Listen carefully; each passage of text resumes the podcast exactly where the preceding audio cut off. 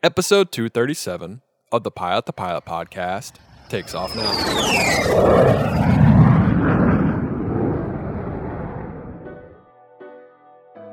Fly with Garmin Avionics, then grab your mobile device and make the Garmin Pilot app your cockpit companion. Get advanced functions you'll use before, during, and after every flight, including updating your aircraft's databases and logging engine data, plan, file, fly, log with Garmin Pilot. The Pilot to Pilot podcast is brought to you by the Finer Points. They have an amazing ground school app for the knowledge you need to fly. To learn more, visit learnthefinerpoints.com.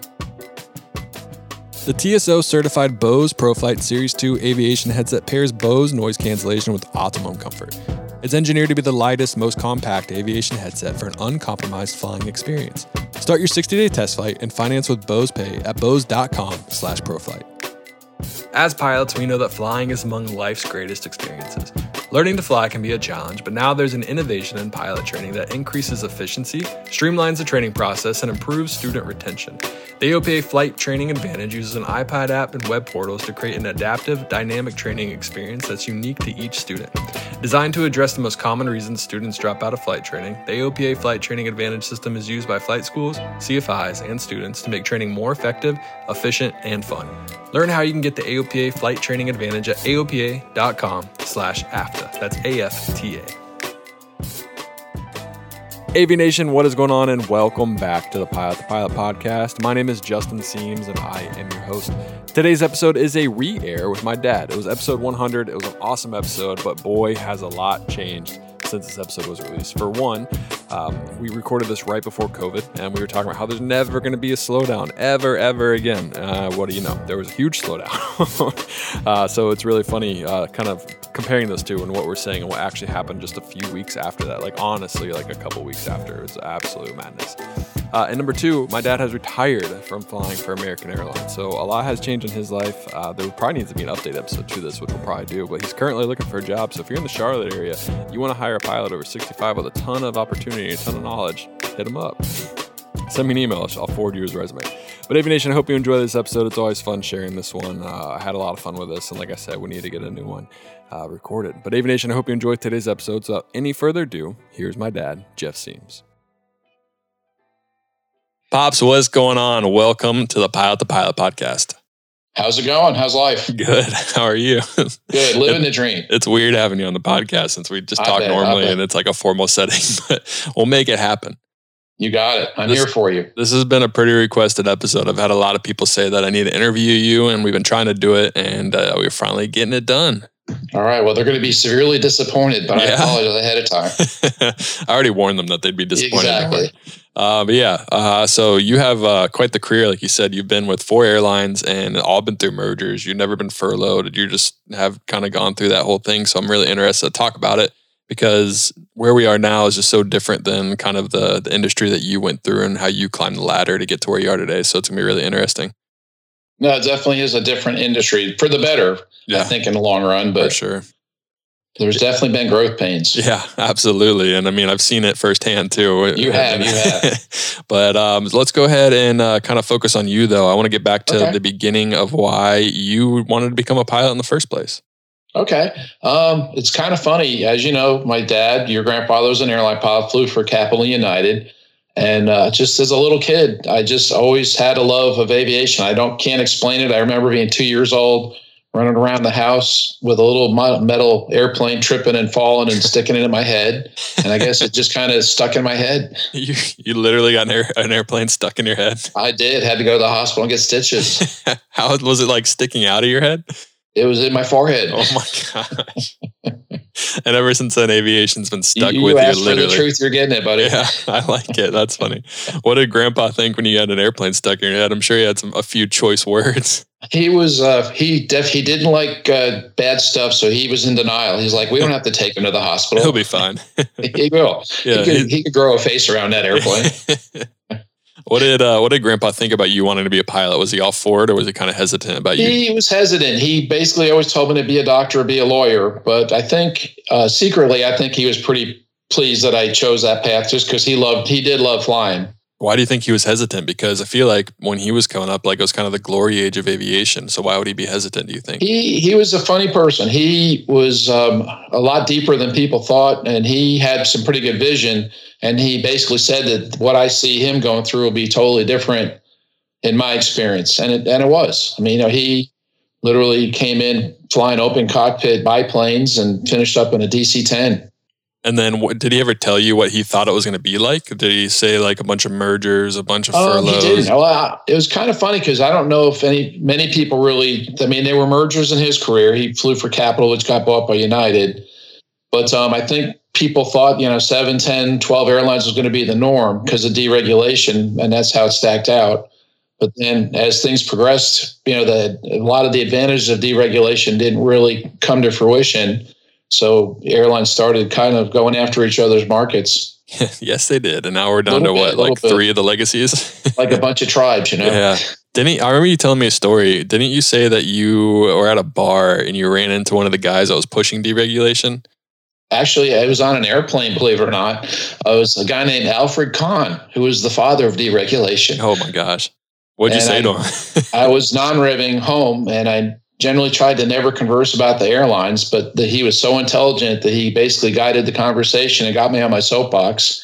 And I basically told him that deregulation was a horrible failure. Did he take uh, any offense to that, or he's like, "I respect your uh, opinion"? He looked like I was pouring acid on his face. Yeah, you might have been. he was not happy. It was funny though because I think it was very genuine, and I don't think he expected my response at all. Wow, yeah, that's that's pretty interesting. I'm sure he's heard it heard it a lot. Because I'm sure you're not the only one that's had that opinion too. I I don't know if any. I mean, I can't say I'm the first person that told him it, but he definitely was in distress when I was talking to him. And the funny thing is, when we landed, he gave me his card because at that point I still didn't know who he was, and he said, you know, shook my hand and told me who he was, and I said, well, it doesn't change anything I said. I still don't like it. Exactly. Yeah. Where do you think aviation would be without dereg- deregulation right now? I mean, I think it's a better, stronger industry because there was so many airlines that didn't really have a business plan. They just kind of had territory. So I think it's a better industry. I think it just was a very painful journey to get to it. So you think it was like a necessary evil? I kind of do. Yeah, I think you know back then it's kind of like the auto companies. You know, Ford had their territory, General Motors had theirs, and they just kind of let them each other coexist. Where deregulation kind of forced them out of that. And fortunately, you know, when I went to work for Piedmont, they were kind of one of the airlines that really seized deregulation and kind of ran with it. Oh, really? Yeah. Oh, interesting. Well, we'll talk more about Piedmont later and yeah, yeah. all, all yeah, your journey. Throwing a plug there. No, yeah, Piedmont Airlines, best airline like ever. The real Piedmont, that's right. yeah, the well, the real Piedmont. All the regional pilots aren't going to like you for saying that. hey, I, I, love them just as much. It's just yeah. a different company. That's all. Oh, absolutely, definitely is. And actually, I, I fly with some of them. They're awesome. Yeah, I know they're good buyouts there. I've interviewed a couple of them too. Yeah. But uh, so two years old, plane sticking out of your head. Your dad doesn't want to make you go to the hospital to get stitches. What was the next process of you um, becoming a pilot? Like, when did you take your first flight lesson? How did you foster that love of aviation as you're growing up? Actually, I always had it. I, I bought model airplanes and model cars, and I had literally every airplane kit they ever offered hanging from my bedroom ceiling. It looked like an AirTC nightmare. Um, so I always had it, and once in a while he would help me with some of the models and kind of you know share that experience with me. And then as I became a teenager, he, there was a camp in Maine called Camp Solo, and he offered that to me a couple of times. But you know, as a kid, I didn't want to leave home. I was playing with my friends, but um, I just always had it kind of in the back of my mind. And all my elementary school teachers, I guess I talked to them because they always put in my book, you know, autograph books we had. That I look forward to be on your flight someday. So I had to have chatted it up somehow. Yeah, I'm going to be a pilot. I'm going to be a pilot. I, am sure Sequel are like, oh my God, but yeah. they never said that to me. And if anyone knows you, you're definitely not afraid to talk to people. That's for sure. Not at all. Not at all. um, yeah. So, what was Camp Solo? Was it uh, an aviation camp? You could actually solo and get everything up to your check ride. You know, before you return 16, because back then the minimum age was 16 but um, it was you know it would have been cool but i'm, I'm kind of glad i didn't because i was i think um, a little more focused as i got closer to where i really started. What um so what did you so you didn't end up going to camp solo at all right? No okay so not. when did you take your first flight and what airport I took my first flight when i was 16 at a place called ramapo valley airport which is probably 12 miles due west of westchester. And not there anymore right No, it's now a Costco, which is kind of appropriate if anybody knows me. My dad loves Costco more than anyone. it's kind of sad. He has his routine where when he lands, he has to go to Sam's, BJ's Warehouse, and Costco because they all have different stuff. it's an addiction. But I, it was, you know, it was, it was, a good place to learn to fly. It was a, they advertised as a 2,000 foot runway, but I don't think it was. 2,000 foot runway, dang. Yep. Was it skinny? But, Oh yeah, it looked like somebody's driveway. Oh wow, was it a public airport or a private airport? It was public. They okay. actually had a pretty thriving helicopter business on the south side of it, and then there was a you know a flight school, and I mean a lot of airplanes really because the county was you know a fairly I shouldn't say affluent, but there's a lot of people that were into aviation there. Yeah. what uh so you said no to camp solo to grandpa was grandpa kind of thinking maybe it was coming you were getting out of the the aviation stage and moving on to other things or do you always know that you still wanted to do this I think he, in the back of his mind, hoped I would choose another path only because of his vision that he shared with me a few times. Um, I think when I really started to pursue it, he never, you know, he wasn't one of those people that, you know, I'm just fortunately, as you know, with me, I'm, I'm tend to be a little overly positive. He was not. So he didn't really sit me down and tell me how proud he was or anything, but I think he was. I think he enjoyed following me. I took him up right after I got my license, and I mean, he, you know, he definitely had the same look that I had when I went up with you. Yeah, that was that's really cool. I, I yeah, that was a fun time. What um so you're 16, you are going to this really tiny airport with a strong aviation community and flying. What was what was that like? Was it um was it like what was it like actually flying for the first time? It was so cool. It's you know, it's funny. You can't really. I mean, he had a friend that had a Bonanza. He picked us up one time and took us to a basically a hotel he owned in Pennsylvania. And I thought he was Sky King. Sky King in my day was this legendary aviator on TV that had a show. It was a Cessna 310, but at that point I, I wasn't that cognizant of airplane types. But um, I just it was the coolest thing. I still can't describe it to this day, and it's kind of funny. It's created a love of aviation. It, even today, when I get in the car and go to the airport, I'm pretty excited about it. Yeah, I mean, of all the people I've ever met or talked to, I would say no one can rival how much you love aviation, how much you love to fly. It's pretty. It's, it's kind of sad. You'd think I'd figure out that it's work, but I haven't yet. you definitely have not. It's a sickness, right? It was. I, I kind of like Forrest Gump, you know, except instead of a garden tractor, it's an airplane. That's funny. Did you have any struggles when you were uh, in your aviation training? Did you have anything that kind of like really you couldn't like grasp, or you had to take uh, a couple lessons? Not really. Uh, you know, they had some ground schools there, and it literally was like a class a night in an airport restaurant. So it wasn't. I mean, you had to kind of put a lot of effort into it on your own. So I, I enjoyed it enough that I just kind of you know stuck with it, persevered, and got it all done. Yeah. What kind of planes were you flying? Um, all Cessna 172. I flew a Cessna 210 for my advanced time for my uh, commercial, which was one of the coolest days of my life. But be 16 years old or 17 years old in a Cessna 210 was pretty pretty wild. Yeah, what's the worst that could happen, right? Yeah, what's yeah exactly. You know? yeah, I'm sure you you did some fun. But I got it back it. somehow, so it was all yeah. good. Do you have any fun stories from flying the 210, or was it just were you just kind of dumbfounded uh, by how powerful it was? It was pretty cool. I remember I didn't buzz anybody's houses, but I did have to fly over my friends' houses to, you know, reassert myself. All legal under that FAA regulations. exactly, yeah. exactly. What um so you're building up your ratings. Did you um what were your check rides like? What were um did your dad offer you any or did grandpa offer you any tips or was he kind of hands Actually, off? Actually he didn't. It was kind of funny. He just kind of stayed in the background, which I think was good because as you know with you, I I wanted you know you to develop your own bad habits, not get mine. So I mean I'll give you one little story. I got my private pilot license the same day John Travolta did in Teterboro. We had the same check airman.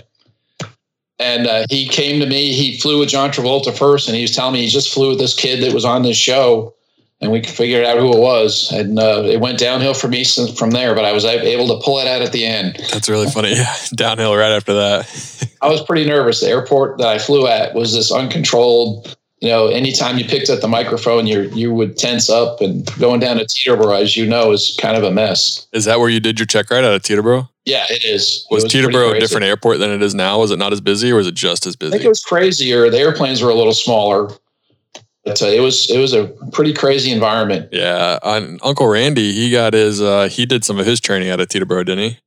He did some flying down there. Yeah, I think Ramapo Valley you know, anyone that you would advise to go into aviation, you would tell them not to go to Ramapo Valley. But I did, I did do a really good short field landing. I could tell you.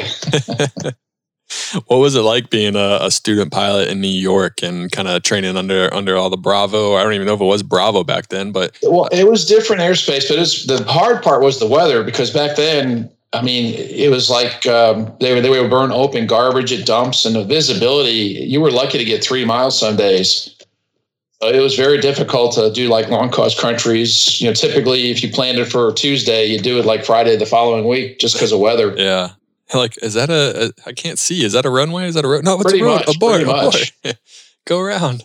But it was, you know, it was it was good training though because you definitely learned how to rely on your your senses and your your you know, your instincts.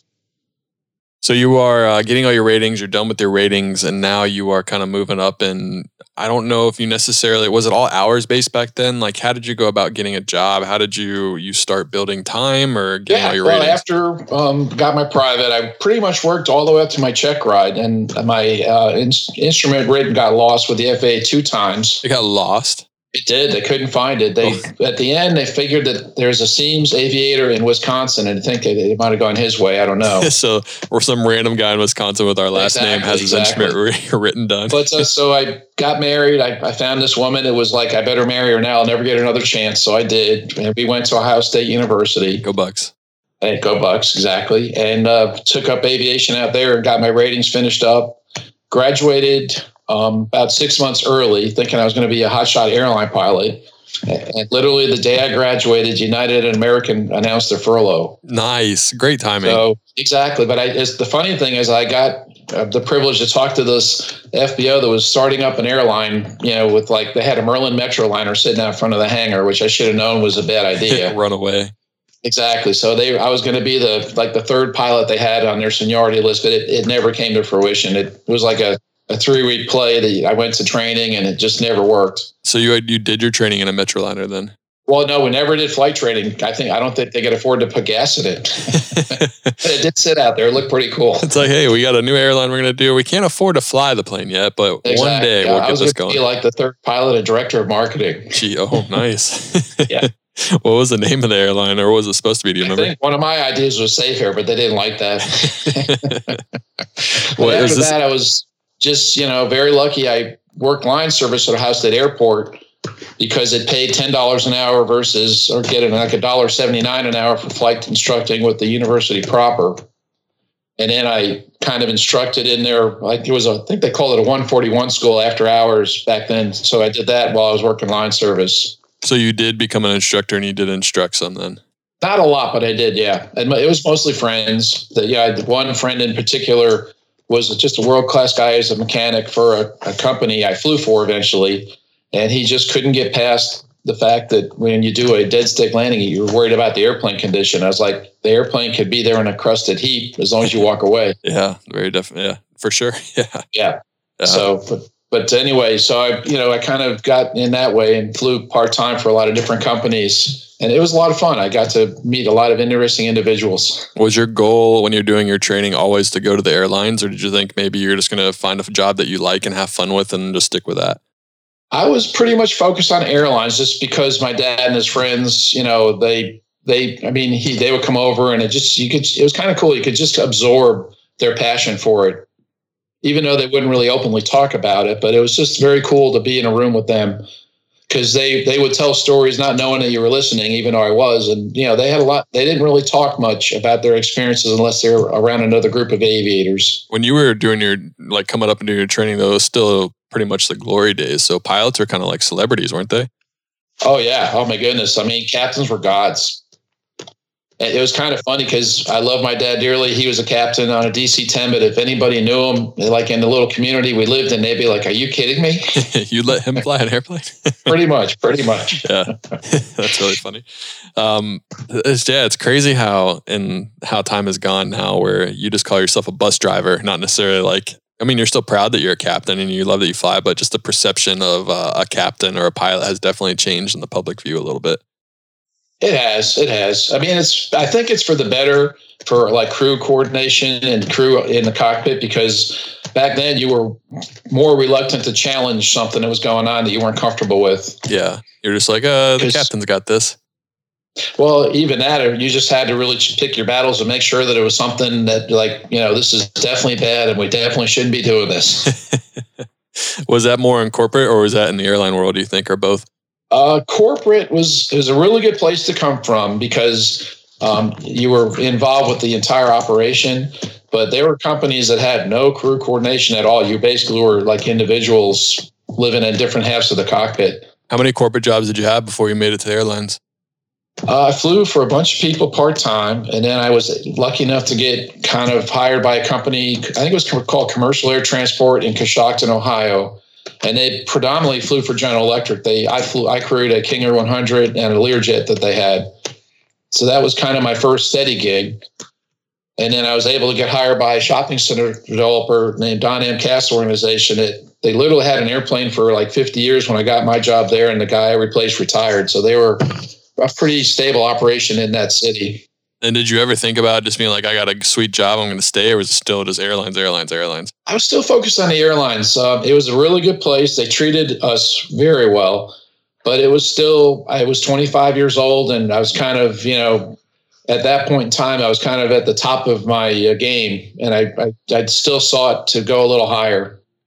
Not that aviation airline flying is higher. No, I know what you mean though. It's kind of like the perception had, yeah. that airline is like what you want to strive for and what you want to exactly, be to exactly. And I, I had friends that were with the airlines and yeah, they they they lived some pretty good lifestyles back then. Yeah, no, definitely. And they do now as well.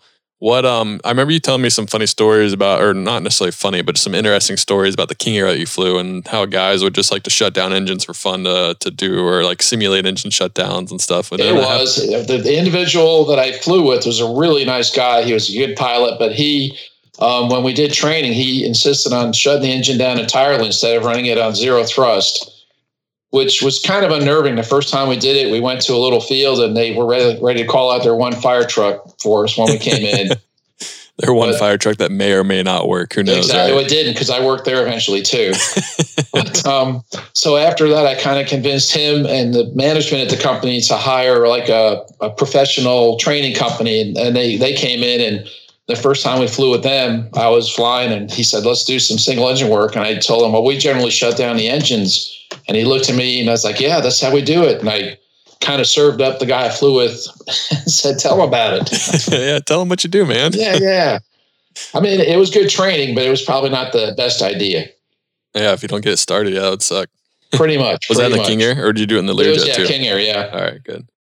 Yeah. Um, what was uh so what did your dad think about, or what did grandpa, I keep calling your dad grandpa, what, what did he think about you in the corporate world? Was he, did he know it was kind of, uh, was he just pushing you like airlines as soon as possible, airlines as soon as possible? He, he was funny. He did because he understood, because until you get with an airline, you don't really grasp seniority and what it is.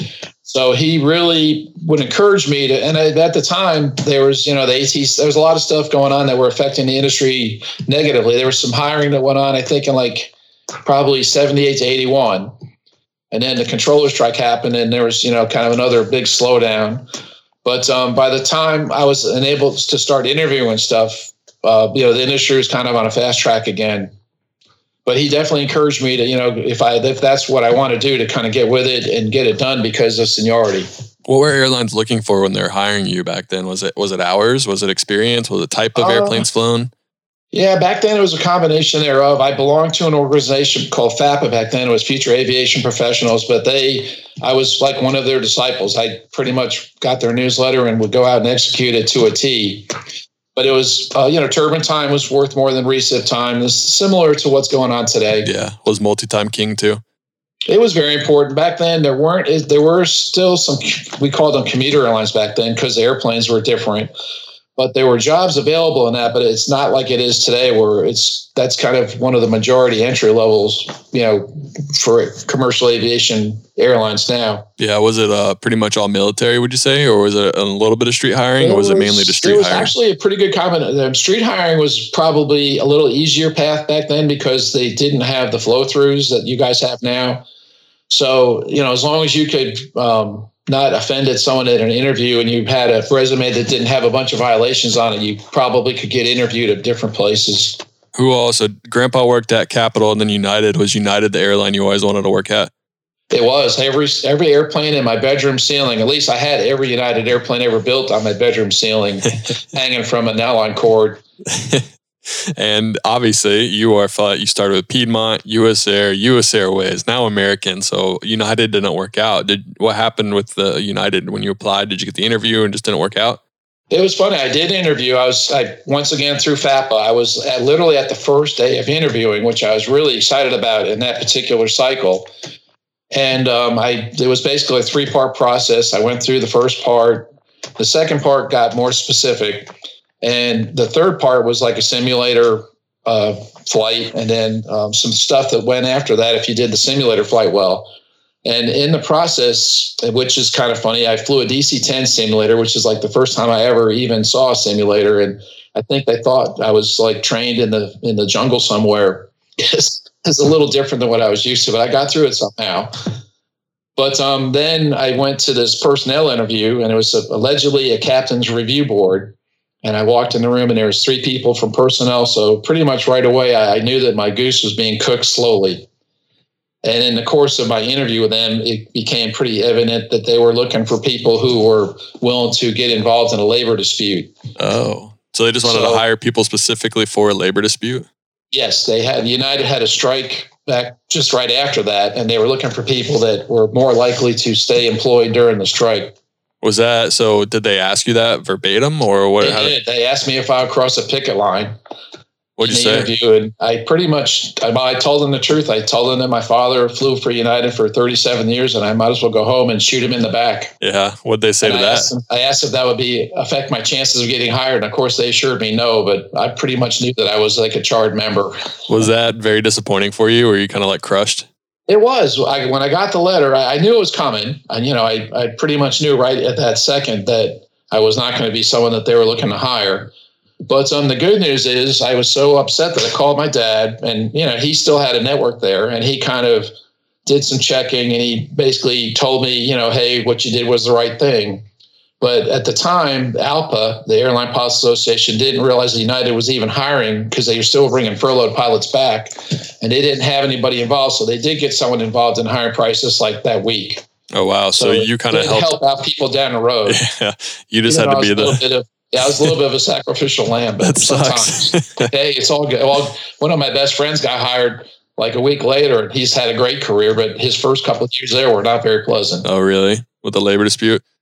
Well, every communication he got from the company was indicating he had to be fired as soon as they got it all taken care of. Oh, wow not him, just his whole group. Yeah, geez, that's crazy. I mean, it just goes to show uh, the airlines can be kind of a tumultuous and very interesting and bipolar, a little bit, a little bit. bipolar industry because right now it's great, tomorrow it could suck, and you know, yep. who knows? It's, but fortunately, it's a better industry now than it was then, but it, there's definitely been a, a journey.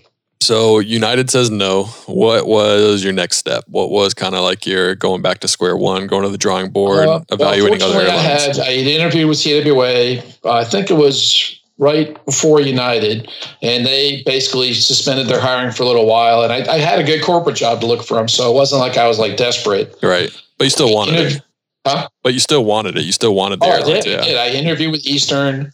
And long story short, there I was there the first day that it faulted on some of their notes in my last interview phase, and I got offered a job by the vice president of flying in his office, but I told him that I didn't really know what he had to offer me. I felt like a real idiot, which was hard to do because I still wanted to do it, but it, it worked out for me. I was it was a good decision. Absolutely. I mean, especially not going to TWA. We all know how that worked out and how they yeah, kind of got screwed over with American Airlines taking them over. A little bit. Every time I fly the TWA person, I want to hug them.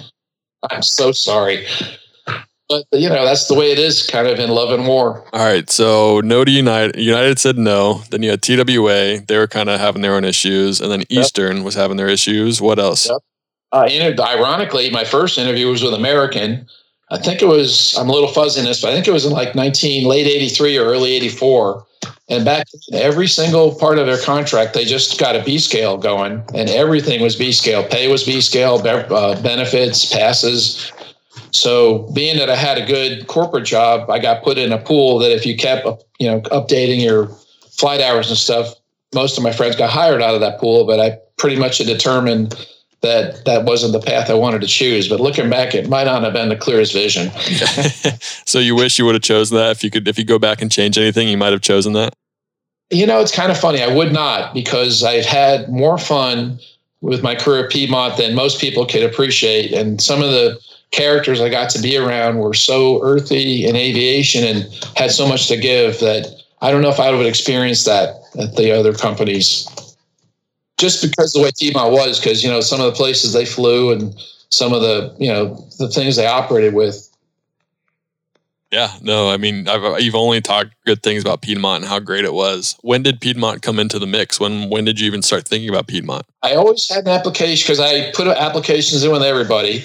I kept up with them, and in probably I think it was the, the fall of 1985, I finally was a because Piedmont was a, a very close-fisted thing. If they were if they interviewed you, you pretty much were hired unless you defecated on the chief pilot's desk during your interview. Yeah, don't do that. That'd be bad. Not not a good thing. Yeah, I would not recommend that for anybody.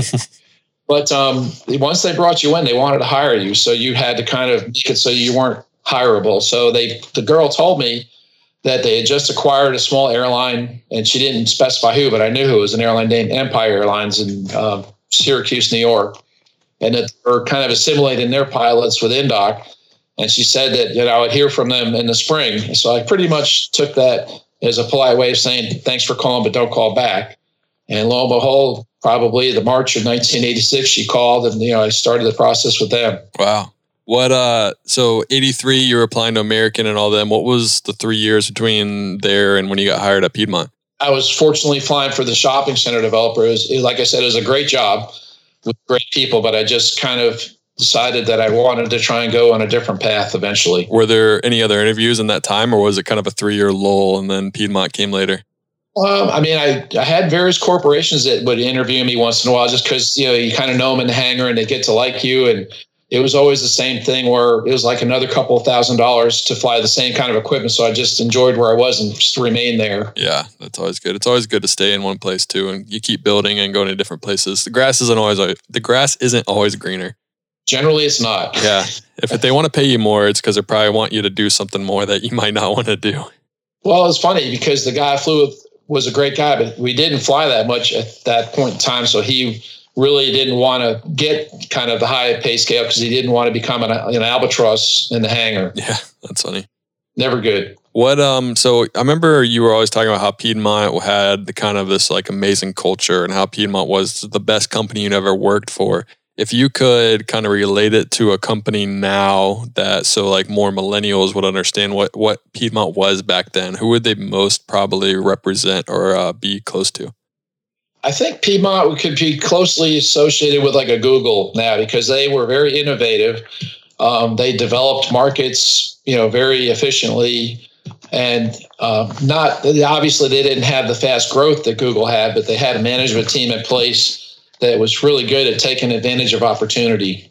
What about airline wise? What kind of airline would you would you say it was more similar to? Actually, Piedmont was very much a different company because um, they they were kind of allowed to develop under the radar. I think most of the other airlines didn't really consider them a competitor until Piedmont would go into a jet with their market and take their market share. Yeah. so then crap, like, what the heck? Is, yeah, I mean, it had uh, basically that's one of the reasons why U.S. Air got into the mix is because there was a period of time where there was an airline villain named Carl Icahn who was looking at buying another airline, and he had it narrowed down to several and I've been told that Piedmont and US Air kind of decided they'd be better off together than let Carl Icahn get a hold of either one of them. So that's kind of, you know, how that all worked together. What was was Piedmont considered like a major airline? Was it considered kind of like a legacy, a, uh, a regional? Like when you were getting up with it, what I guess my question is, what did so if someone is at American, United, Delta, those are kind of like the big three was Piedmont uh, like a sub tier to other people? Yeah, Piedmont, I think when I got hired, I think they're probably like the seventh biggest airline. But I mean, the growth there was incredible. I mean, when I was a new hire, it was like Christmas every day as far as airplanes being ordered and new routes coming to line. It was, you know, you would pinch yourself and say, could this really be happening? That's awesome. Where did you mostly fly?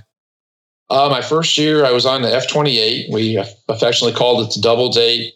And I was sent up to Syracuse, New York. Oh, beautiful Syracuse. Uh, the summers there is really pretty. All three days of it. Yeah, maybe two, not even three. But um, it was it was good. I, I the the first officers with the Empire Airlines had big pay advantages to transition over to the 737, so they they left there as quick as they could pack up U-Haul trucks. So I, I went from being like a bottom reserve to a pretty senior person within probably two months. How long were you on that plane for? I was on that for about a year. Did you enjoy flying it? I did. It it wasn't particularly sexy. I mean, it was you know a pretty small jet, but it uh, it was very efficient and it, it would descend like a brick. It was pretty cool. It had a speed brake in the back, a clamshell, and when you open that up, it was uh, you could do things you could do things that people couldn't dream about. Yeah, that's good. Did you scare some passengers back in the day? I did. I was kind of evil. Anytime we'd have a Pan Am 747 captain on the jump seat, I would make it my mission to make him uncomfortable. That's so funny. What did they say when they get off the plane? Like, you're crazy, son. No, they, they were pretty cool. They could appreciate what you were doing, even though it was way outside of their comfort zone.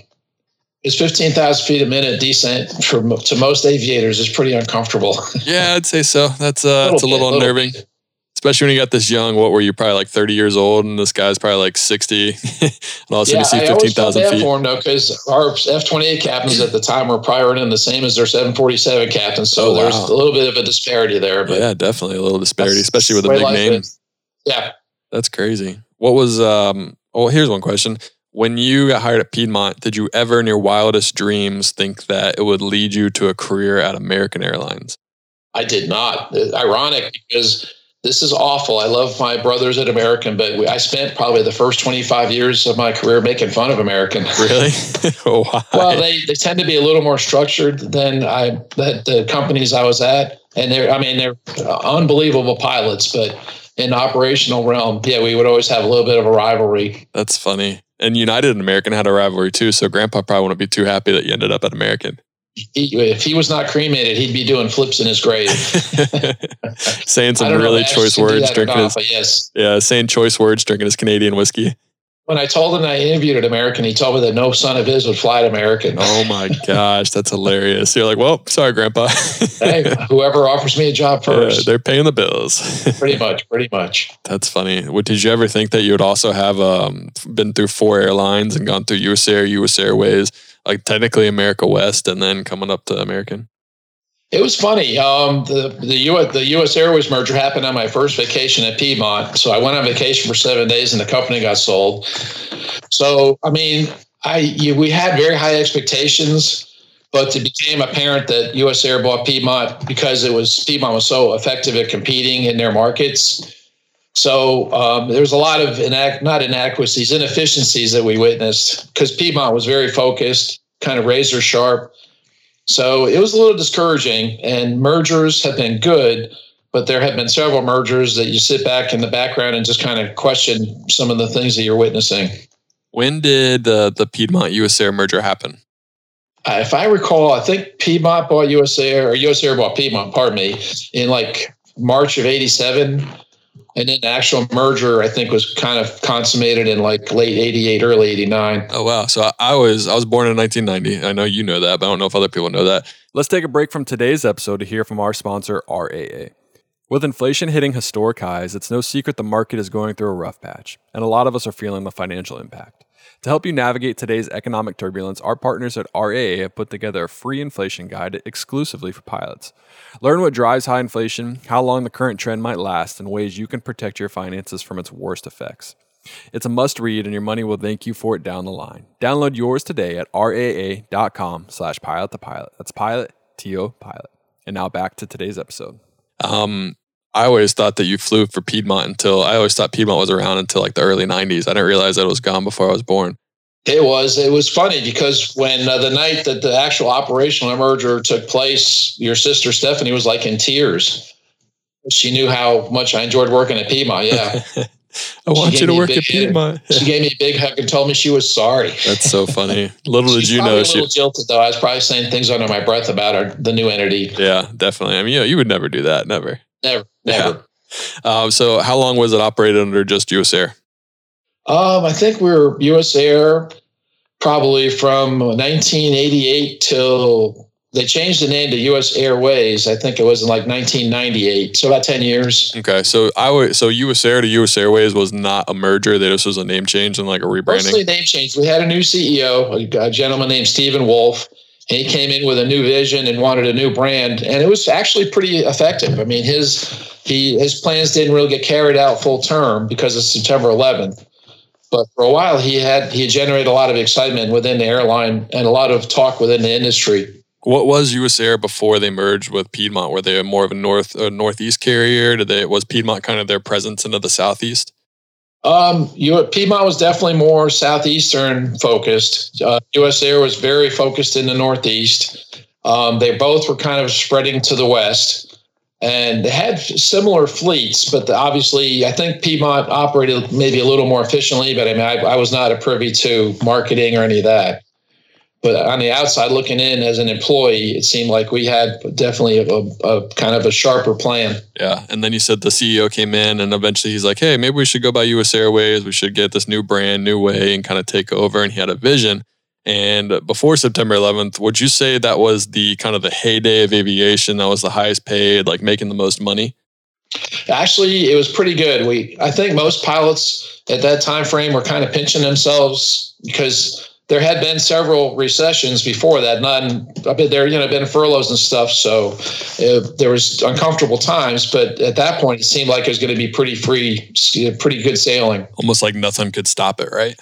That's what we thought because you know we all all the airlines were being fairly successful um, there's a lot of growth, a lot of pilot hiring, and as you know, with pilots, that always generates a lot of goodwill. Yeah, absolutely. Especially when the money's good, pilots are very exactly, happy. They exactly. tend to complain a little less At when they get a little more money. U.S. Airways, we called ourselves at the time. Our pilot contract was they had a clause, clause called parity plus one percent, and basically the way it worked is if like Delta came up with another contract, we got their new rate plus one percent. So it was actually a pretty good contract at that point in time. Hey, you're like, come on, Delta, beat us, well, beat us. It was it was kind of funny because um, we never really got the long term gains, but all the air, all the airline pilots were pretty excited about those concepts because it was pretty good for a couple of years. Yeah, and then the and September then, 11th happened. It was it was game changing. Um, as you know, I, everybody there were a lot of everyone had to be someplace that day. But the, I was on a four day trip, and the day before we had diverted into LaGuardia due to weather. We couldn't. I think we're going to Boston, couldn't get up there. And so, unbeknownst to me, I wasn't even supposed to be in LaGuardia, but I witnessed everything. I tagged where Bravo and Romeo go together in the taxiway. We're kind of aimed right at the trade centers, waiting for our turn to progress in our taxiing. We saw everything happen out the front window, and just sitting there watching it, I knew that life was going to be different for a long time. I didn't know. You never told me the part that you were just in LaGuardia by chance. You weren't even supposed to be there. No, no, we were supposed to be in Palm Beach, Florida that day. Wow but that's how aviation is. You don't always, you know, have the same mission you leave with. Yeah, definitely. But so talk about kind of what you were seeing. Like, I mean, did you wait? Did you like we're looking down doing paperwork? You look up and you see a fire, or did you actually see the plane and you're like, "What's that plane doing? It's really low." Or could you hear tower talking about stuff? We, we had the parking brake set. You know, we were kind of in a lineup, even though we weren't all the way down by the runway. But the FO and I were conversing about you know different things in the airplane, and we just both of us saw this airplane that just something wasn't right and it was low going fast and we literally saw it hit the first tower so there's this huge fireball which literally like felt like it burned your eyes to see it was so bright and intense so that kind of we focused on that after that because you know we weren't going to go anywhere for a while obviously so there's a lot of talk on the radio about what happened. Um, they kept. I was flying for a division of U.S. Airways called MetroJet at the time, and the tower was saying how a MetroJet hit the Trade Center, and I, I was like, I don't know what it was, but it wasn't a MetroJet. It was big and shiny. For unfortunately, turned out to be an American Airlines 767. But um, so once again, we're focused on that particular geographic location, and then we saw another airplane about 20 minutes later that was, uh, you know, something was up. It was high speed, went down the river, lost sight of it, and then we saw wingtip in the second fireball. So it was, it was. I knew, unfortunately, it's going to be a game changer. At that point in time, I was more worried about the effects of New York City and the, you know the people involved with the trade center because it just was so catastrophic. Yeah, and I mean, everyone, like you said, everyone has a story about 9 11. Most people's story you'll talk to, maybe I don't know about most, but most people, like they're at home, they're watching it. I found out in sixth grade when Matt Houston came to class and he told everyone, "Hey, I think a plane just crashed in the World Trade Center." And that's how I found out. But you happened to be on the run on the taxiway, looking at this, kind of like a firsthand experience of seeing kind of one of the worst days in American history. It was pretty surreal. Um, the whole time we watched it, we were processing because after the second plane, I don't, and I'm not a genius, but I pretty much figured out my own that we would not be flying. So I told the uh, ground control we're talking to that we're going back to the gate, and we were one of the first airplanes to head to the gate. And then it just kind of all fell apart from there. There was rumor of another airplane that's going to come in and hit LaGuardia. It was all kind of uh, rumor and hearsay at that point. I remember you saying that. Yeah, I mean, but it was pretty frightening. I mean, it was uh, you know I had it was a small airplane, 110 passengers on board, but I was very concerned about their safety and what was going on in their lives because some of them could actually see what was going on, even though they didn't have a direct view of it. Right, and it's not and, like today where you could just have your cell phone out and seeing all. To like they literally could maybe some of them could see it be hit, but they didn't know what was going on and all that kind of stuff. They definitely could see the smoke plume because that became pretty much a, a very pervasive thing in the sky. So the first plane hits. What like I mean, in your mind, is that just like an accident? You're just like, what? How did that even happen? But you just kind of think it's an accident, or did you immediately think this was like a deliberate? I, I'm not a genius, but I knew it wasn't an accident because it was such a pretty day that day that there was just no way that could happen. Um, I didn't know didn't really think it was a terrorist thing, but I knew there was something horribly amiss. And then, like I said, as soon as the second airplane hit, then it was pretty painfully obvious what was going on. So, um, like I said, we made our way to the gate and tried to get people off the airplane. What was the state of confusion with other airplanes, with tower, with ground? Like, I'm sure everyone knew someone that was there, so they weren't necessarily in the right mindset to handle that and handle all this traffic at LaGuardia. What was like? Was it just chaos? Would you say, or was it kind of like? It kind of was, was everyone- chaos. Yeah, um, it was like I said. I was one of the first ones that made a break to the gate, and then everyone just said, "I'm going to the gate." And you know, pilots are professionals, so no one hit each other. But it was it was a, a, very much a controlled chaos. How long would you say? Obviously, you're the first one, but were planes stuck on the on the ramp and on the the taxiways for hours? I I don't think planes were stuck for hours. There were definitely some that got to the gate after me. But I will say that once we got to the gate, it was it was literally like the scene out of a horror movie. I mean, literally people running through the terminal, trampling. It was pretty un, un um, unorganized. Yeah, and you you were a captain then, like you said, for MetroJet, which was U.S. Airways, but not U.S. Airways, kind of like this weird budget airline, sub brand. Right? Yeah, so it was yeah. a sub brand. Yeah, sub brand. Okay, but you knew that you had to kind of like take care of your crew and like get them home. But you also knew that there were going to be no flights. You knew that you rental car cars going to be pretty sparse, and you knew that the cell phone we had like it was in 2001, so you had a brick Nokia cell phone, which I remember. I did, I did. It was one of the only cell phones that had actual coverage, right? I had AT and T at the time. A little plug for them. And I mean, literally, I, I probably let, let 100 people use my cell phone that day because none of them could get coverage on their networks. That's crazy. What did when did you know that coming home? Because you were you were gone for a while, right? That trip turned into. I was stuck in New York for five days. Yeah. yeah. When did you when that was all going down? Did you know that it was gonna be hard for you to get home? That you were kind of gonna be stuck there for a while. It's kind of funny. I was I don't know why, but I was focused on my mission still. So every day I would call scheduling and see if there's any flights operating. And I reminded them that we had a full crew in LaGuardia and we could you know operate a flight. So finally on Thursday, they we kind of orchestrated a flight, and we were supposed we were going to be the first flight out of LaGuardia, and we boarded up and we're pushing back, and then there were some people that kind of um, escaped uh, security at Kennedy Airport and shut everything down again. So we wound up going back to the gate, but that was when I realized that we weren't going anywhere soon, and we're at the end of our duty cycle. So I went and rented a vehicle personally and just told my crew to go home. So they literally took the van down to Florida to get people home. That's crazy. Did the company ever reimburse you? You saying no, don't they worry about it. They did. I didn't. That wasn't my concern at the time, but they did. Everyone was kind of in such a disillusioned state at that time. It was kind of funny. You know, as a captain, I was very concerned about my crew because we witnessed something that I knew was going to be hopefully once in a lifetime. So the first night, you know, we're literally all kind of PTSD zombies and I wound up with like 100 people in my hotel room that night. And it was not a big hotel room. And we just were sitting and standing watching the events on the TV. It was pretty surreal there, too. Yeah, it's, I mean, definitely. I mean, you were pretty much near ground zero. Like, yeah, yeah you were almost a firsthand account of what was going on. It's what's crazy. Yeah, sadly, all the kind of uh, sensories, you could smell the smoke. It was very kind of unnerving because it, you know, that went on for months. And like you said, when this happened, you kind of knew this was going to be necess- uh, an end of what was the good times. But was it? Did you think it was going to be as bad as it was? Did you think it was going to be sixty percent pay cut in like what three days or two days, and everything else happened afterward? My first officer, you know, we were day, I think we are day two of the trip, and he was a really good guy, and you know, he was one that our airline was very proud to have and I looked him right in the eye and I said, I don't really understand the full effects of this, but I said, when, when you get home, you need to take care of your affairs like that day. I said, this is way worse than we know. And sadly, I was right. Yeah. What did you mean by affairs? Like get your money in order? Or Finances, like- yeah. Because, you know, a lot of the guys, your first year at an airline is um, not, back then, it was not an easy thing. Everyone had kind of substandard pays for the first year because they knew people go to work anyway. Yeah. It's not like it was now where they need pilots as bad as they do. Right. Right. There, there weren't any recruiting bonuses back then. No, definitely not. Well, um, but it was way worse than I anticipated. I mean, within months, um, U.S. Airways went from probably just under 6,000 pilots down to like 3,200 pilots. It was insane.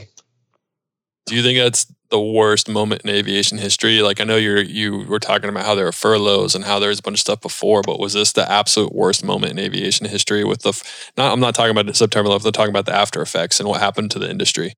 Yeah, I do, honestly, in my career, because there were so many people furloughed and it was just open ended. You know, yeah. they I think initially told them they thought it'd be seven years, which to most people is like a lifetime. Yeah, that is a and, lifetime. You know, there was just no promise of anything different at that point in time.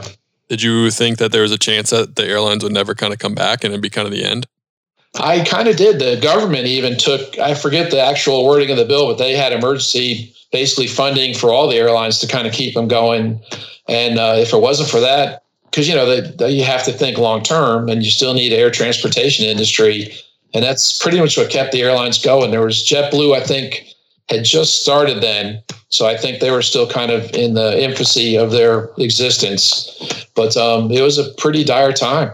Yeah, I mean, it's it's kind of a, a, weird time to do this, but like shout out to JetBlue. How do you start an airline in one of the, literally the worst timing possible, and then now you're still alive and you're still thriving? It's that's pretty. That's a good testament to what they're doing. It is. It was kind of funny because they, uh, they they had very creative financing stuff, and they had a really good up startup but it's yeah, like you said, it was all timing because everyone else was contracting, and it gave them some pretty good marketing opportunities, and they they went after them. They did, and now yeah. here they are. Yeah, exactly. Doing pretty good, paying pretty well. at one point, I mean, I don't think it's the case now, but there was close to like twenty five to thirty percent of JetBlue pilots that were former Airways pilots. It was oh, crazy. Oh, wow. I didn't know that. What um? So I remember I was in so this would be like sixth grade, and then even seventh grade, and this was going on for a while. You told me that I mean I don't know if you told me but I overheard or whatever it was that you were always thinking like every time you came home from a trip from US Airways you were always expecting like the next day for them to announce that they were going out of business because they were one of the ones that was I don't know worst affected but they went through two bankruptcies they had a bunch of issues and it was not really certain that they were going to be an airline pretty much day by day right Oh, very true. Yeah. Um, the first bankruptcy we everyone kind of expected, but it was um, you know everyone kind of thought, oh, that won't happen here, and it did. So that was very sobering. And when they brought in a management team that was not focused on running an airline, they were basically looking at harvesting what they could in the bankruptcy. And then the second bankruptcy, I mean, you know, that's pretty much your last card.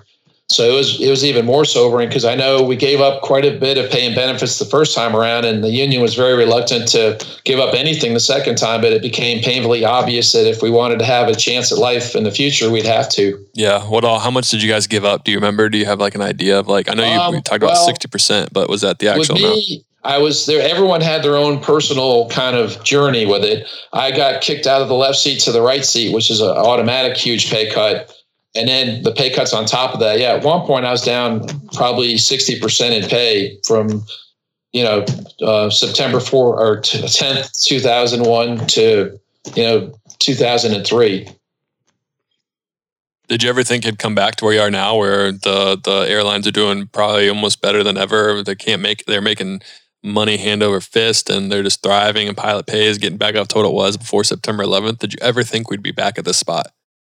It's funny. Um, I'm kind of an optimist, sadly, but I knew that it's a very cyclical industry, so I knew there would be better times.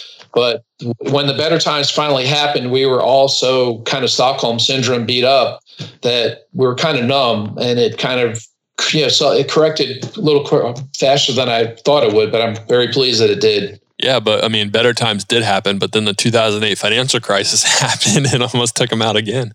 Oh, it did. It did. Plus, the price of oil, you know, went crazy. It was, it was another. I, will never forget our CEO, who's there currently, was really good at doing video kind of updates that he would offer to the pilots in particular and he would he said right on this video hey we're not sure we're going to make it but this is what we're going to this is what we're doing to try and make it and i really respected that because it obviously was not easy to do yeah how long do you think it was before you finally realized so like 2001 until was it like obviously times are good 2000 2005ish 2006 2007 and then the financial crisis when did you actually feel like comfortable in this career and you weren't necessarily worried about furlough or maybe your airline going out of business I was very lucky because a lot of good friends, you know, as far as furlough, I was never a real senior, but I, um, if we had an entity, I kind of felt pretty good that I would have a job.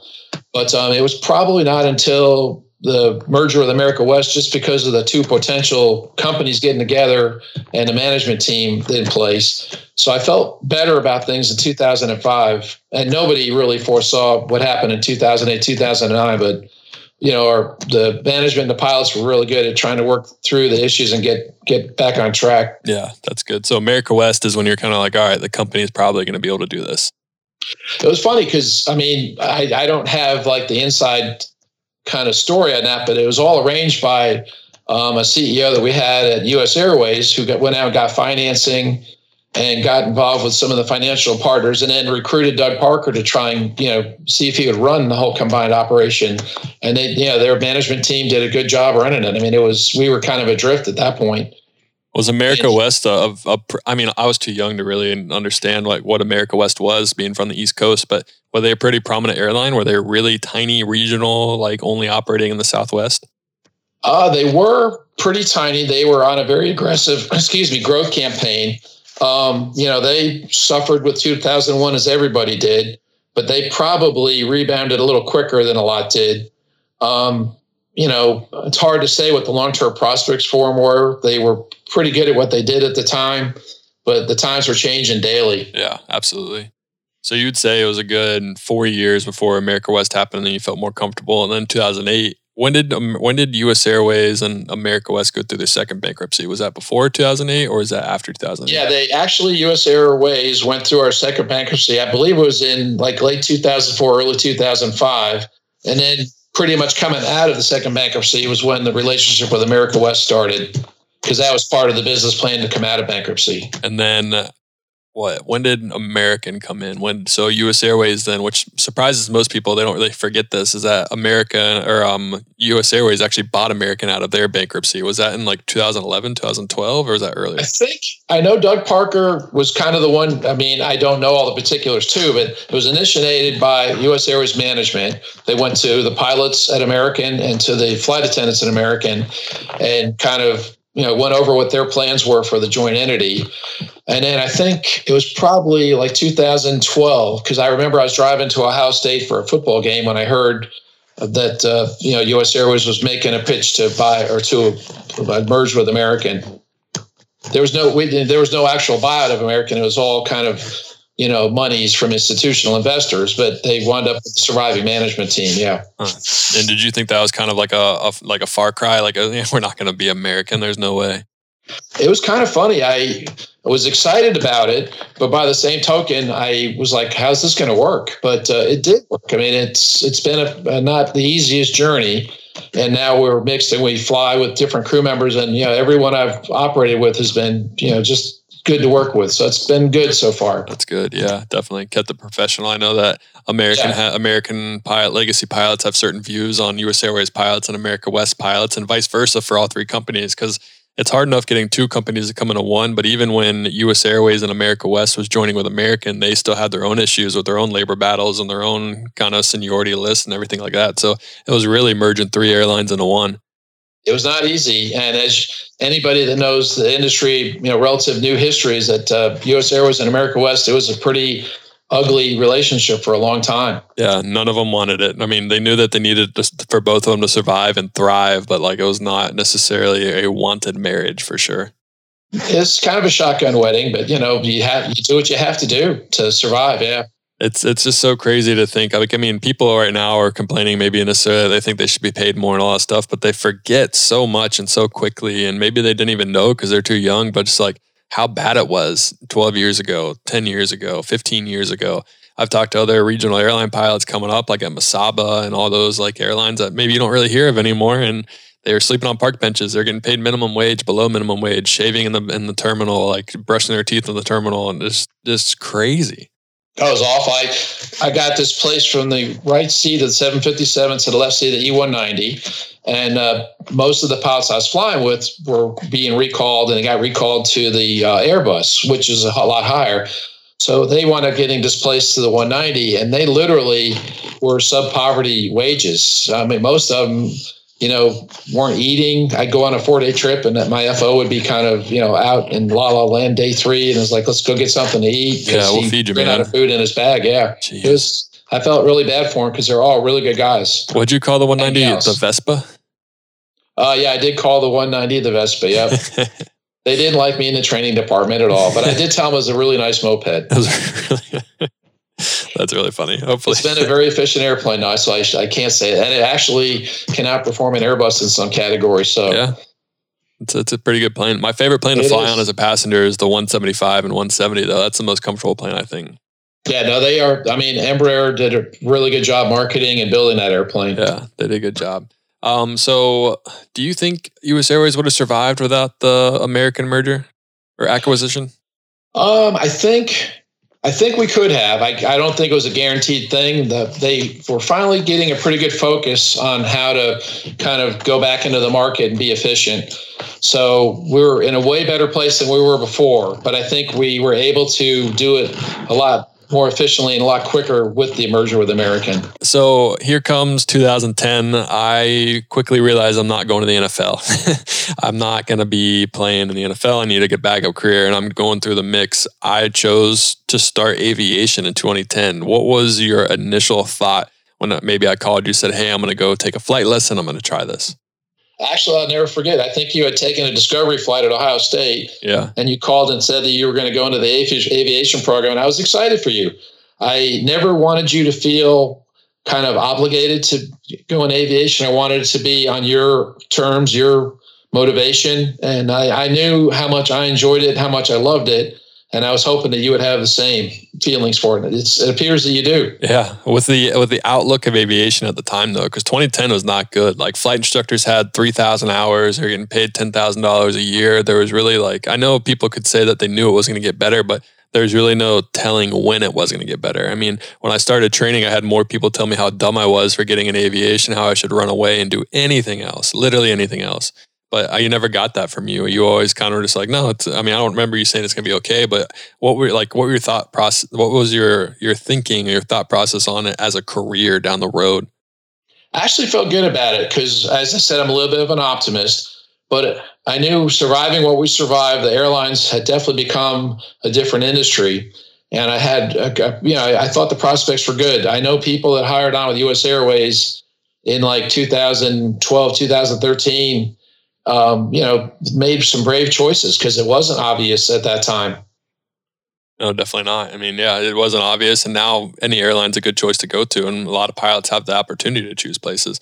When I was growing up, did you ever think that maybe I'd become a pilot? Did you ever think that it was in me at all? Because I know, I mean, me personally, I never really thought about aviation as a career until it came to the point of actually taking my first flight in 2010. I knew the Ty got you into a simulator one time in my training because we're, it was like my fourth initial training on the 737 and things were flowing pretty good. So I got you in and you got to fly the simulator.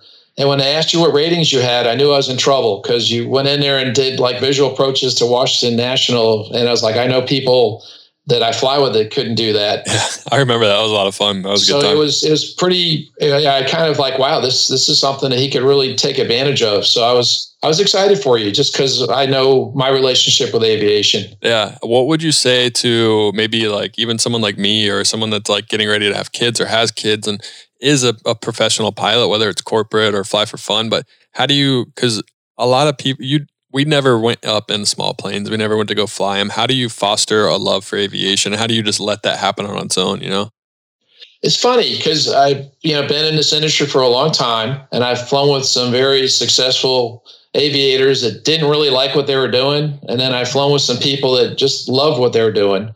So there's been periods in history for me where the money was so good that people went into it for the money. But for what I saw, the people that went into it for the love of aviation have really had a very satisfying career. Because as you know, in, in my career, the money was there or wasn't there several times.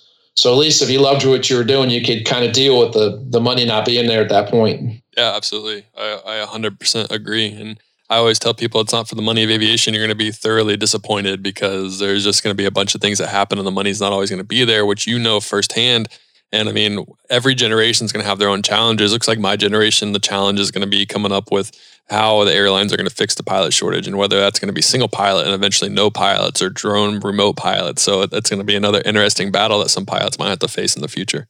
Oh, it is. It's an ever changing industry. Yeah. Um, just from my standpoint, I, you know, it's funny because two pilot is such a good concept as far as checks and balances and kind of safety that I hope it never gets away from that, but I would be ignorant to think that it won't. Oh, absolutely. And it's, a, I think it's important for people to talk about it and realize that it's an actual threat and not just say passengers will never want to do it because money talks. Airlines want to save money, passengers want to save fares, and um, they'll figure out a way to make it work. And we have to be very vigilant in protecting a two pilot crew and start now, start early. Oh, I agree. I agree. And yeah, you know, a single pilot is it's it's used you know for kind of uh, smaller operations, and as you know, it's it's very challenging as an aviator to operate single pilot. Oh yeah, I, I never want to fly single pilot ever again in my life. Granted, my conditions were a little bit different than maybe flying an airliner, but it was no thanks. Yeah. I'm good. You, you still were exposed yeah. to long hours and bad weather, and yeah. it's just good to have someone that has your back with you um, looking at where my career has gone and where I am and where I've been, like looking from afar, did you ever want to like tell me no about doing something? Maybe like, no, actually get your CFI, don't do aerial survey or don't do freight, go regional. Like, what's your kind of outlook on how I've traversed the aviation career? Because it's definitely been a different one. It's not necessarily the natural way to, to go about getting your ratings and getting time and finding a job. Oh, it has. I think everyone has to kind of have their own personal relationship with aviation. And I think you've done a really good job with your path because it works for you. Um, and I know a couple times I told you about opportunities like Piedmont, PSA, and I respected you for wanting to take another path because I think when you get to where you're happy with your path, I think you're happy with your journey more if, if it's something that you chose as opposed to something that was served up to you. Yeah, absolutely. And I think it's also, I mean, I just, I've always wanted to try the, the companies that I've been at. I've always wanted to make sure I tried those because once you go to the airlines, once you go to say a regional, you're you don't want to give up that say seniority or that flow. So you're never gonna have a chance to go back and you still have the opportunity to have a great career at an airline, even if you get hired at 40, you still have 25 years, you know? So I know seniority means everything, but have fun in your in your training and in your career and take the jobs that maybe sound fun to you and stuff and kind of branch out. It's definitely oh, I agree. It. and I think the the more varied background you have, I think ultimately it makes you a little bit better aviator only because you understand a little more like I have a little broader scale of things. Yeah, I agree. 100% agree. Gives it's, you a little yeah. diversity to your flying. Yeah, exactly. Yeah. All right, Pops. Well, you have successfully survived the interview portion. I only have one more uh, portion left. It's called the rapid okay. fire section. Now, this one's going to be okay. hard because you like to talk and you you like to tell stories, which I appreciate. And I've learned that from you. But you're going to say the quickest and fastest answer to each one of these questions. Okay, I'll All try right. to be rapid. All right, cool. What is your favorite airplane in general? Just like any airplane you can think of, what's your favorite one? 727. What about a favorite corporate plane? So it could be like a jet, it could be a, uh, a turbine piston. What would you say? Probably King Air F 90 1. All right, that's very specific. I like it. What it about is, just general is. aviation aircraft? Um, general aviation. I mean, I had a lot. The Learjet was very exciting to fly too. Didn't you say you're one of your favorite? What about pistons? Oh, Pistons. I'm sorry. Uh, my favorite was a Rockwell 114. Believe it or not, it's not a widely known airplane, but it was phenomenal to operate. Yeah, it's an interesting looking airplane for sure. Very comfortable and just you know very efficient. This is my favorite question to ask people. It has kind of divided a lot of people, but what is the ugliest airplane you have ever seen? The ugly, the Airbus 380, hands down. yeah That, that's not. It's an unfortunate looking airplane for sure. It, I've heard numerous descriptions, and they're all accurate. Oh, no matter what you say about it, so it's right. it, is. It's probably the most abused airplane in history. Yeah, I would agree. Yeah, I don't know. I'm starting. People Verbally might say that. I'm uh, starting a lot of abuse on the Piaggio because I'm not a fan of the Piaggio, but At, le- at least you can understand those. yeah, that's true. All right, here's one. Uh, what is something you wish you knew before you became a pilot? Um, uh, that's a good question. Something I wish I knew before I became a pilot. We can come back to it if you want. Yeah, I honestly can't think of anything. I, I kind of learned things as I progressed, and I don't have any regrets. I mean, I, I I know that's probably not the answer you're looking for, but I can't think of anything that would define that. That's good. All right, here's one. Who in the industry would you like to meet most? It could be dead or alive. Probably Orville and Wilbur. I like that. What would you have like a question you want to ask him, or you just want to say thank you, or what would you say? I would want to have a beer with them and say, "So tell me how this works." yeah. So you funny. lean to the left and it goes to the left. yeah. you thought this was a good idea? Exactly. That's funny. What's your favorite overall thing about aviation? If you could just choose one thing that you love about aviation, what would it be? Takeoff. Okay. What's the hardest? say- oh, sorry. Go ahead. Go- What were you say? every time I put the gear up in the wall, I just kind of get goosebumps. Get a little giddy. I do. I do. What is the hardest approach you've ever flown? Um, just you know, a couple times doing ILSs where you're basically in moderate turbulence the whole way down to the runway. Kind of just takes a lot of focus. What's your favorite airport you've ever landed at? I'm kind of a weird person. I enjoy landing at LaGuardia, Washington National. I just kind of enjoy the challenge that comes with it, even though it's very unforgiving sometimes. Least favorite airport you've ever had to land at? Um, probably Chicago Midway. Hey, we go there all the time. What's up? I know. I don't mean to take any love back. When I flew in, uh, there was on MetroJet and corporate, and the mix of traffic was a lot worse than it is now. Yeah. Here's one. You are connecting on a uh, flight. You got maybe like a 20 minute stop and or maybe a 30 minute stop. You have time to go get food. What's your go-to airport food? One that you always try to eat. My go-to airport food is probably Wendy's if I see him. All right. I know this. I think I know this answer to this question, but if you had to choose between Airbus and Boeing to fly for the rest of your life, what would you choose? I hate to do this because I'm a dedicated Airbus person now, but Boeing has always been my favorite aircraft format. I knew you were going to say that. You did, you Yeah. did. What's your favorite airline livery? Actually, I really enjoy the new American, the Piedmont livery, only because of sentimental reasons and stuff is my all-time favorite. Um, the the new American livery, I didn't like it when I first saw it. Yeah, you did not. You were not a fan. see it, it just is uh, very comprehensive and very kind of it just flows together really well. Yeah. If you had the choice to choose one long trip throughout the day or maybe a five trip day, what would you choose? Uh, my perfect day would probably be three to four legs. I kind of am a weird person and enjoy takeoff and landing. And if I'm in the airplane more than six or seven hours, I'm looking for ways to get out.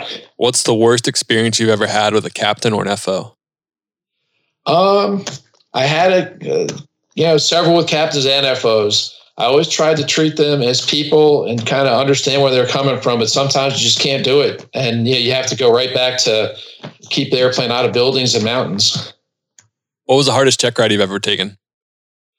It's funny. Every check ride, yeah, you kind of downplay, it, especially in the Airbus, but every check ride you have to have your guard up on, just because you know there's just it can be a cumulative process. Sometimes you think things are going really well, and all of a sudden you're in a place that you don't really want to be. So I never take check rides for granted. Yeah. Would you say one was harder than the other? Was it like your first jet check ride? Was it commercial, private, instrument? Only because it was kind of foreign to me. But you know, well, every time you kind of get into a different category of flying, you just have to appreciate that category for what it is and try and operate that way. I know you said you don't really have a regret, but one of my questions I ask is what's the biggest regret in your career? Would you say that you don't have one, or do you think you would have wished you would have chosen American earlier or wh- whatever? Actually, I don't have one. I kind of wish that September 11th didn't happen, but that's beyond my powers. So that would be my biggest regret is just witnessing all that. What's the biggest win in your aviation career? The biggest win, the day I got hired by Piedmont. I was talking to the girl and I told her, I asked her if this is one of my mean friends because we used to make crank calls to each other Yeah, doing a crank call, and she assured me that it wasn't. that's really funny. Yeah, and it's like, no, Jeff, it's uh, it's all good. You're actually hired When I- here. Like, When I what? finally got down there, she hugged me. That's really funny. This is very real. All right. Well, those are all the rapid fire questions I have for you. I mean, I guess there's one other question I forgot to ask. So, Okay. When I was doing aerial survey and I was building my time, obviously I had uh, the the incident where I had to land on a mountain in a 206. It was was, an unscheduled landing. It wasn't an incident. well, yeah, the FAA didn't ever come after us. They exactly, said we did a great exactly. job, so there's no accident, no incident whatsoever.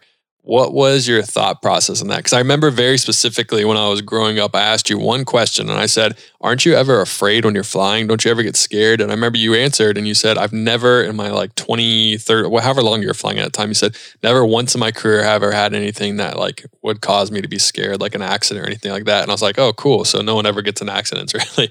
And then sure enough, what, like uh, two years in my professional career, maybe like six months in my my first flying job, I end up in a 206 and we lose our engine and we have to land on the rolling hills or mountaintops of uh, West Virginia. What was kind of going through your mind when that when I called, when the phone call was happening, or first of all when you ignored my phone call because no one wanted to answer I did, a number I was in West Virginia. the chainsaw that day, and I got a phone call from someplace in West Virginia, so I didn't take it. So later on that evening, Christina called your wife and said that you had been in an airplane accident. And I just knew by the tone of her voice that it probably wasn't anything too bad. And then when you when I finally got to talk to you and got specific details, I, I will tell you my heart did skip a few bumps. When you sent me the picture, I just about soiled my pants. Um, it was hard to kind of get the visuals, but when I saw what you landed on, a lot of admiration, a lot of um, holy, you know what? And it was it was very sobering, actually. Yeah, it's pretty crazy. Did you think that I was going to keep flying, or did you think uh, I was going to stop?